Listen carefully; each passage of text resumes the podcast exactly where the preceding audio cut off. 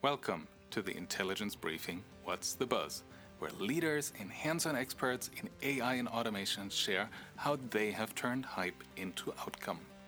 I'm your host, Andreas Welsch, and if you would like to stay current on running AI in business, make sure to sign up for my newsletter at intelligence briefing.com.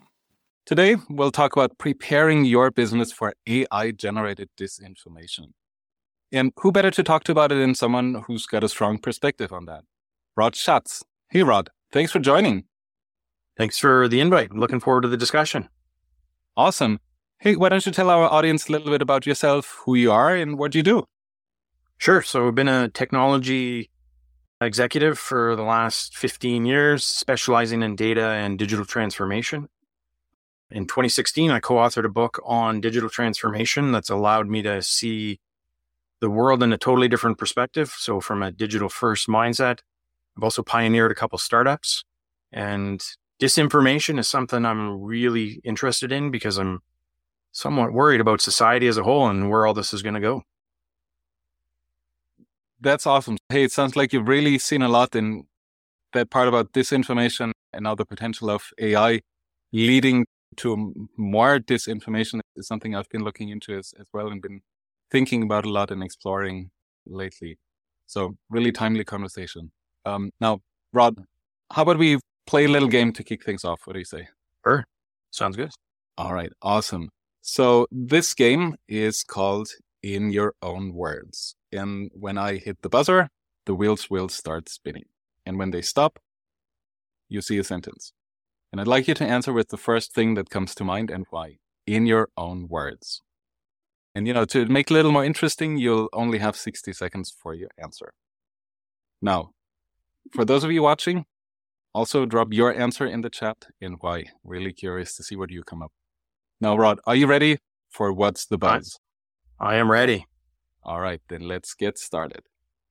If AI were a bird, what would it be? 60 seconds on the clock. Go. Okay, perfect. It would be an eagle. And why an eagle? Because eagles soar. They get to see a broad perspective of the landscape. They're sharp. They can hunt. And ultimately, an eagle is the top of the food chain. And I see AI as being one of those things that's going to quickly move up into our corporate food chain and hierarchy in our organizations to be all powerful. And that's what I see as an eagle. Fantastic. Within time and great answer. Thank you so much.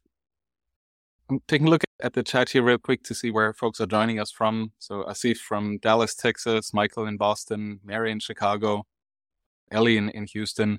So for now, seems like a like a predominantly US based audience, but I'm curious if you're joining from anywhere else in, in the world, please drop it in the chat as well. So eagle is this majestic bird, this majestic animal. And if you ever seen any live, quite impressive. Right? I think eagle also gets us to our first question, and especially if we look at something like generative AI in in the US, the eagle being a, a key symbol and, and a, key animal here as well.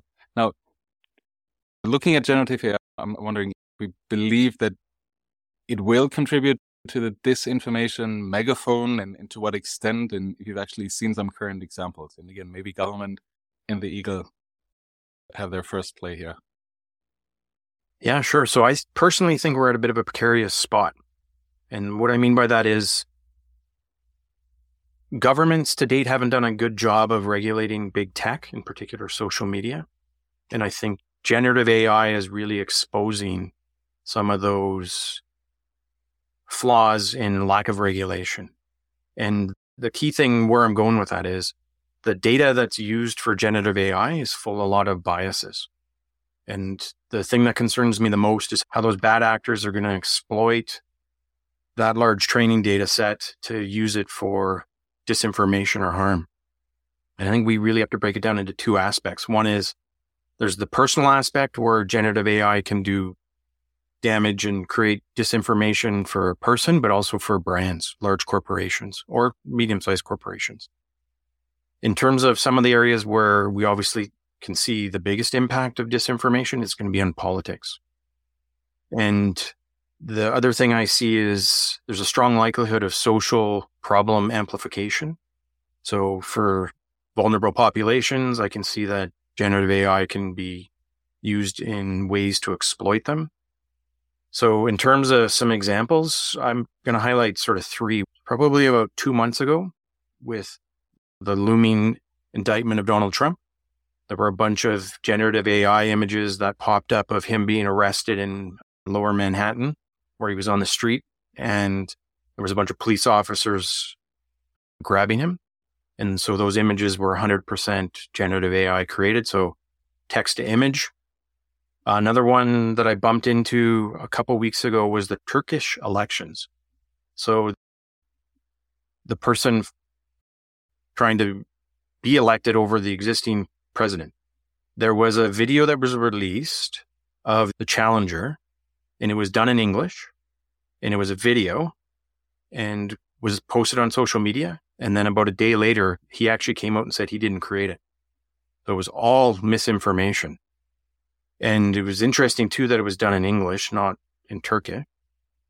So that's another example of text to video. And then one that popped up on Twitter, there was an image posted of an explosion on the Pentagon grounds in the US. And then Twitter went a storm on this and the S&P dropped substantially. And then about 15 minutes later, it was reported as a, a deep fake. And then things started to rebound. But those three examples show how easy it is to create disinformation with these new tools. And the thing that I'm finding fascinating is we're in the really early days of this technology. ChatGPT has been out since November. Other iterations of it a little longer, but the thing that I'm having a hard time as a technologist is keeping pace. That's right. Yeah. It evolves so quickly, right? And there's so many news, so many improvements. Uh, and I think also with some things being available open source, or you read about these examples of people training models on, on their gaming laptop. So they become really small, really resource efficient. You no longer need to have huge infrastructures and almost like supercomputers to train these things. I think there's a there's a significant risk in it. And what do you think we need to do individually to identify whether something is real information? What role do we play uh, play individually in this? I think the big thing is education. And one of the things I think a lot about is my children is how do we know what to trust and how do we know not what not to trust? And so what that ultimately comes down to is really solid fact checking. And that's what I mean by education is I think we all need to now develop new skills, which is to evaluate the content that we read, we see, we hear, and evaluate whether or not it feels trustworthy. So I think that's one aspect we all collectively need to do is that real education piece to develop, like I said, those fact checking analytical skills. I think that's a very important point. And for me, whether you say media has always been divided or caters to a certain part of the population or, or what you believe, I feel as independent media, there's always been a sense of trust and objectivity that you put into these organizations. So if it becomes harder to discern whether something is real or not, or if you first of all need to ask yourself that question, is that plausible that this has happened? And then do your own fact checking. I think that's a huge change and a huge risk in itself as well. And also questioning a bit our, our trust in these organizations as independent or as supposedly independent. Now, I'm also wondering, as, we're looking at this area of AI generated disinformation and how might actually that, that digital landscape reshape the competitive dynamics, especially of media, of politics, of businesses? And what do you recommend? What are strategic responses that are required so that businesses and individuals and leaders can navigate these challenges? Yeah, I think step one is education. Like I said, it, not education from the perspective of trust and understanding how to understand if the information is trustworthy, but it's education in terms of understanding the tech. So one of the things that I bumped into in my career is there's a massive digital divide between executives that run organizations and their understanding of technology that supports them and technology that is out there to help them grow and transform. So leaders really need to learn and they need to learn, they need to lead with how this technology can help them. Uh, the premise of the book that I co-authored back in 2016 was around how digital transformation disrupts business models. Up until November, most people thought I was a doom and gloomer of all the things I would say of this is things that I can predict are going to happen to your industry. Well, with generative AI, we're going to see the pace of change in industries. Day to day jobs is fundamentally going to change. So I would argue a lot of traditional business models are at threat. So what that ultimately means, it's the perfect storm for organizations. So organizations now need to prepare and build strategies. And the strategy has to be a strategy that is led to execution, not one that culture eats strategy for breakfast. So it truly has to be one where there's a true implementation plan. And as it relates to disinformation, the other thing that I've been thinking a lot about is organizations need to develop, just like they have tabletop exercises for cybersecurity breaches, organizations now need to develop disinformation breaches so it's another thing that I definitely think they need to prepare for. And what I mean by that is going back to my earlier point, there's going to be two aspects of disinformation. One will be at a personal level. So think of a CEO or CFO, and the other could be at an organizational level. So a competitor creates disinformation related to something to a top competitor to basically erode trust. So I think there's a bunch of things that organizations need to do a further one that I think that needs to happen is, for lack of a better term, I'm calling it an AI safety council. Organizations need to develop an AI safety council, which is basically taking on all the, the ethical components of it, but it's also looking at how to deal with all the risk. And so there's obviously policy acceptable use both internally and externally of how to use these tools. There's the data protection. One thing I think is going to become very powerful is organizations that have strong stances on how they use generative AI related to customers. And that I think is going to separate many firms from the pack. So, in other words, responsibility. To me, that, that part that you mentioned about how easy it is to create this kind of information or disinformation and how others might use it is really something that we need to create more awareness for. And, and I'm wondering if leaders are prepared for it, even if our, our friends in, in, PR departments are prepared for it to, to react to, to such in, information. So to your point, I think there's a lot more awareness that needs to be created that this is possible and that this might eventually happen.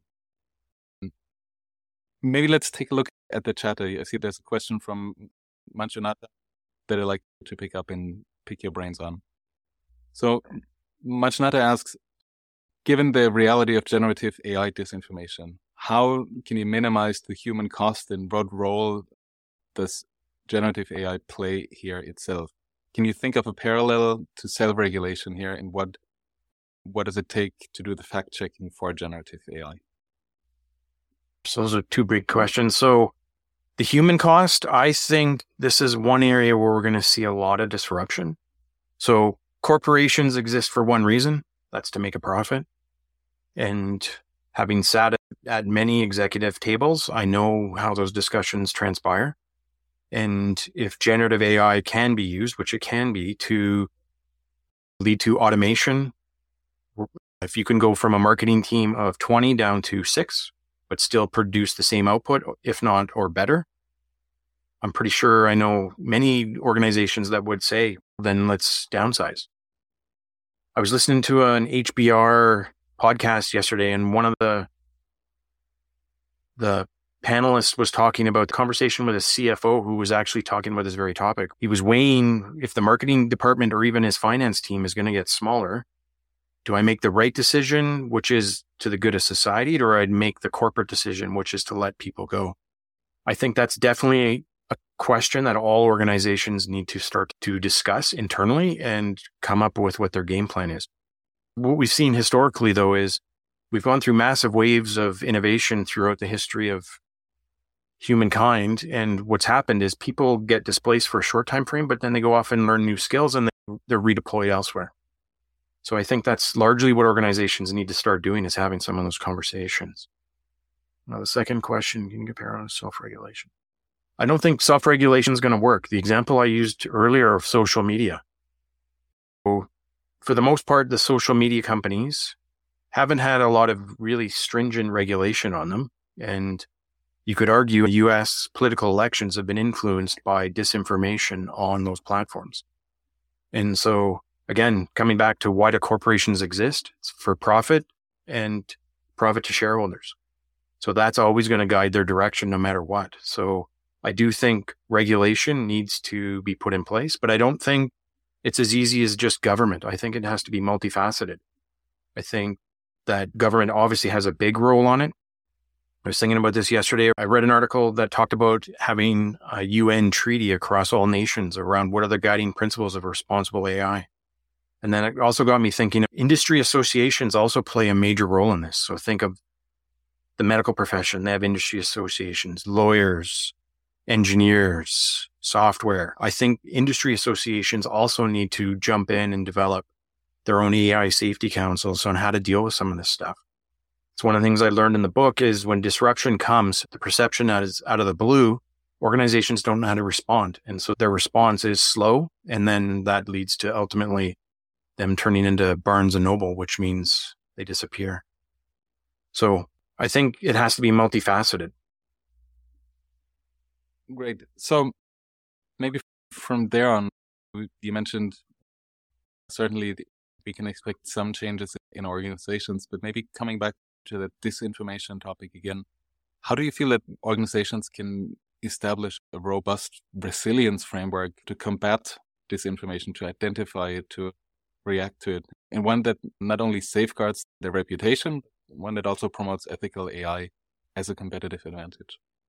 I think the first thing that organizations need to do is they need to monitor the internet and social media for their brand. So they need to see if anybody's putting out disinformation related to their given services, their products. So they need to be on top of it. The key is you don't want to be reactionary.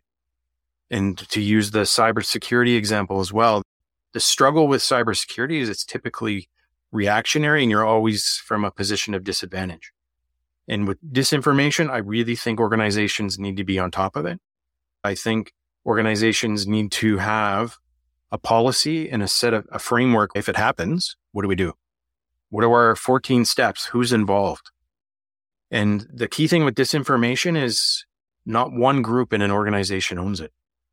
Part marketing, it's part legal, it's part tech, part executive team. And because of that, it can be very chaotic if it happens.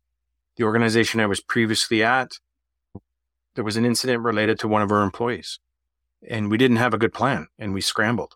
And so that's why I'm saying the first step is being proactive. So it's having good internal discussions. It's laying out how you're going to respond and what your response will be.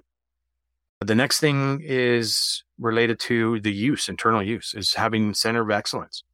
So we've seen lots of information and posts on LinkedIn and other social media platforms around you have to be careful what sort of information you put inside of the generative AI engines.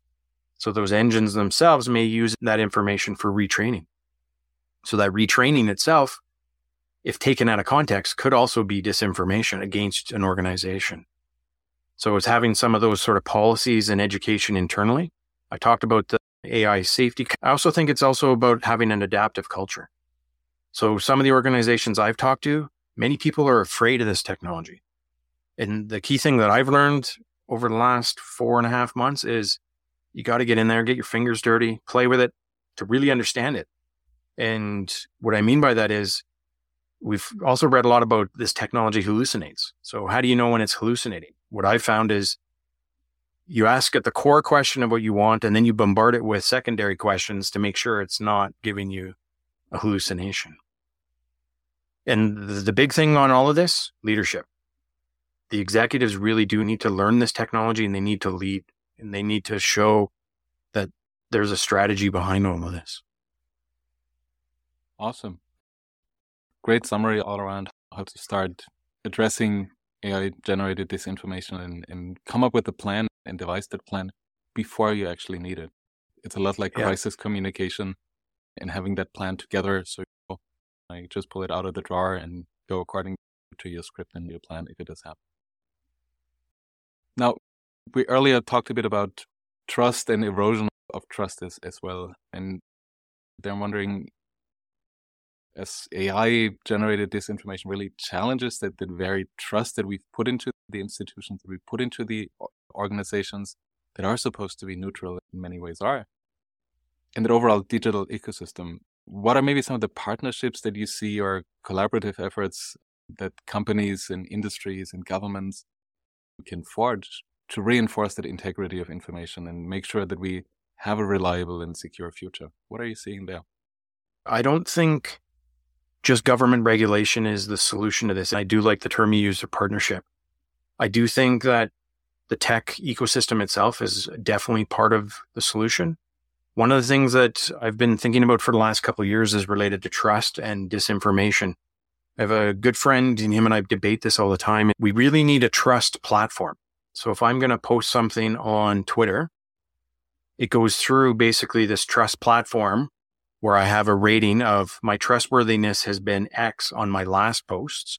And then the power of the crowd gets to rank whether or not they feel my story is trustworthy. And so think of who wants to be a millionaire. The power of the crowd was always in the high 90s in terms of their their ability to get the right answer.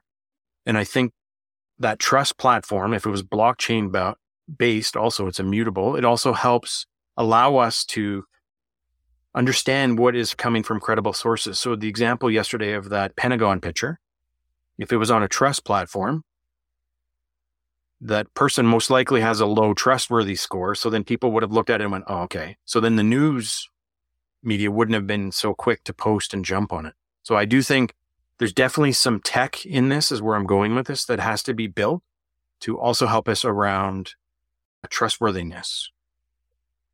And additionally, there are some companies that are working on deep fake detectors. So one of the f- things that we saw pop up quite quickly after ChatGPT was released was a detector on whether or not text was written by ChatGPT. So I think it definitely is a partnership. I also mentioned industry associations. I think they have a big role to play. And then the key thing I think we need to do as society is we need to measure success on all of this stuff. So regulatory, typically implemented governments aren't good at measuring KPIs, that kind of stuff. And I definitely think that's something we need to implement is how do we measure success? Because we're right now reading lots of doom and gloom about humanity and humanity's ability to survive AI. The only way we're really going to be able to do that is to measure what we've put in place and see how it's working and continuous improvement. That's awesome. I think that makes a lot of sense. We're getting close to the end of the show, and I was wondering if you can summarize the key three takeaways for our audience today. And I know we had a lot of questions in the chat as well and been able to take some, but what are the key three takeaways for our audience? I think takeaway number one is disinformation is not going anywhere. It's going to get worse, if anything. I do feel that all of us as individuals and as organizations, the companies we work for, we need to be prepared for this. So we all need to start to develop our own proactive approach to how to do this. And the one thing I really want to emphasize too is I really think that AI Safety Council is the starting point for a lot of organizations. It's the ability to defend when disinformation is out there related to a brand, individual or personal, but it's also the ability to manage and use these tools effectively to help organizations grow and foster, but also to help keep us employed as humans. Awesome. Thank you so much, Rod. Thanks for joining us and for sharing your expertise with us. For those in the audience, for learning with us. Bye bye.